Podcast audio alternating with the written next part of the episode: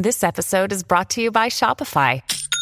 Forget the frustration of picking commerce platforms when you switch your business to Shopify, the global commerce platform that supercharges your selling wherever you sell. With Shopify, you'll harness the same intuitive features, trusted apps, and powerful analytics used by the world's leading brands. Sign up today for your $1 per month trial period at shopify.com slash tech, all lowercase. That's shopify.com slash tech. Big stories, big guests, the big picture. Afternoons with Rob Breckenridge. Weekdays 1230 to 3, 770 CHQR. As the Macdonald-Laurier Institute notes, in recent years, the Russian government has made no mystery of the fact that it is engaged in disinformation campaigns throughout the world. Is Canada immune from that? Would it be naive to think so? And the other question is, if we're not, what do we do about it? As we head into uh, a year of a federal election, how concerned should we be uh, about Russian chicanery? Well, new reports uh, from the Macdonald-Laurier Institute stemming the virus, understanding and responding to the threat of Russian disinformation. Read more at macdonaldlaurier.ca. Joining us on the line is the author of, of this paper, Marcus Kolga, a specialist on Russian disinformation and foreign policy. He's a senior fellow at the Macdonald-Laurier Institute Center for Advancing Canada's Interest Abroad. Marcus, great to have you with us here. Welcome to the program. Thanks for having me on, Rob. we talk about Russian disinformation uh, and meddling, and, and other schemes. How is that advancing the, the cause of, of Russia, the cause of Russian foreign policy? I mean, how do we understand what it is they're doing and why? Well, that's a really great question because it's fundamental to understanding why they conduct these, this information warfare uh, against Western nations. So, I mean, here's what it is. It's, it's Vladimir Putin. Vladimir Putin and his country, Russia, cannot compete with a unified West. So they've, over the past decade, um, endeavored to sort of break us apart, um, starting with our alliances. Uh, you know, at the in the early 2000s, Vladimir Putin already stated that his primary foreign policy goal was to uh, break apart NATO because he simply can't compete with that. Mm. So he started with that, and um, and he's continued on to try and undermine Western democracy as well, because um, democracy threatens his own grip on power in Russia. So, you know, when his own people look to the West and they see that, you know, we, we have fairly high living standards, we, uh, you know, we enjoy democracy, freedom of speech, he wants to uh, demonstrate to them that it's that it's not all that it's cracked up to be. So by undermining democracy, by subverting it, by using disinformation, um, you know, ex- um, amplifying uh, these strange far-right narratives, far-left narratives as well, because this isn't just a right-wing or left-wing thing. It's on both sides. Um, he pits us against each other. And then we get into situations like we've seen in France, we've seen in Germany, um, Brexit, uh, we've seen it in the 2016 U.S. presidential, presidential elections. He can then show to his own people that, look, democracy is not all it's cracked up to be you know, the way that we manage our democracy through this dictatorship, it's better. So it's, um, it's two things. It's trying to use disinformation to dominate foreign policy and to maintain a grip on power at home. That's why he conducts these campaigns. I mean, is, is part of the goal then to foster allies in Western countries, or at least uh, to to provide support to to politicians or parties who might be less inclined to take a hard line against Russia? Yeah, sure. I, I you know, it, it all depends on the country that you're looking at. Um, certainly in 2015, uh, when we went into the last federal election, there seemed to be a push by pro-Kremlin groups here in Canada um, to elect a, a different government. Uh, let's not forget um, the Stephen Harper government and Jason Kenney in, in particular, who I might add, uh, at the last election committed considerable funding to combat disinformation. So he was one of the sort of uh, earlier politicians to understand the threat of it. Yeah. Um, the, the Kremlin certainly didn't like uh, the, the Canadian policy and the leadership they were taking uh, on, uh, for instance, Ukraine. Right. Um, and so they, they did want to see um, a change. Um, that change did come about, of course, and with the former uh, foreign minister, Stéphane Dion, uh, the policy softened quite a bit. But uh, with Chrystia Freeland, uh, things have changed. So they're they're pretty critical now. Um, any sort of messaging that you see coming out of Moscow or the proxies here in Canada is, is extremely critical of, of Chrystia Freeland. I mean, they've even gone so far as to label her a, uh, um, a, a Nazi sympathizer because of her uh, grandfather's role in during the war. So um, certainly it was there was a push, or they, had a horse in the race in 2015. I'm not sure that going into 2019 that they have a clear uh, champion uh, in, in in this coming election. Well, it's interesting because, as you say, they, they were certainly no fans of Stephen Harper, uh, but nor do they seem all, all, that fond of, of the current government. Uh, so if the Russians would look at a situation like Canada and say, look, you know, they're, they're all on, the wrong side of things, does it make them less likely to, to tinker or mess around in Canada? No, uh, sadly not. You would hope so, but that's not the case.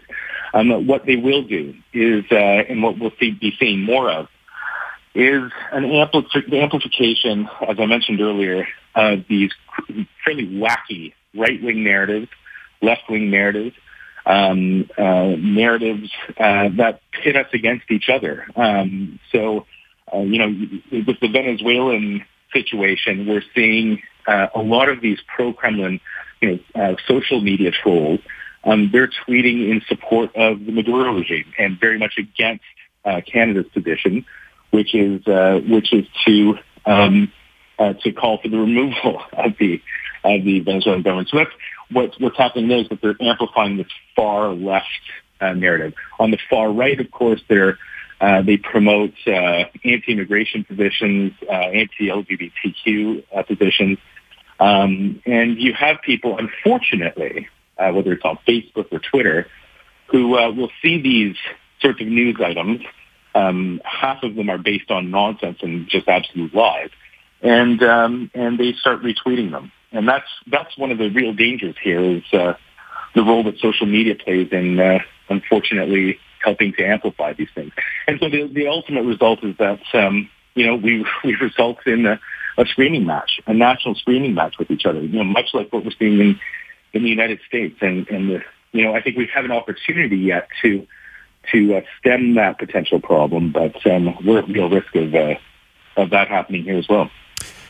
I think there are those who, who recognize the threat that Russia poses, recognizes uh, that that certainly Russia is, a, is an adversary of Canada, but that somehow by being smaller we're we're immune. That you know the Kremlin has bigger fish to fry than Canada. Should we take any solace from from that? No, absolutely not. Um, you know, over the past few years, starting with the with the Harper government, uh, Canada's position in the world has really has really grown a lot.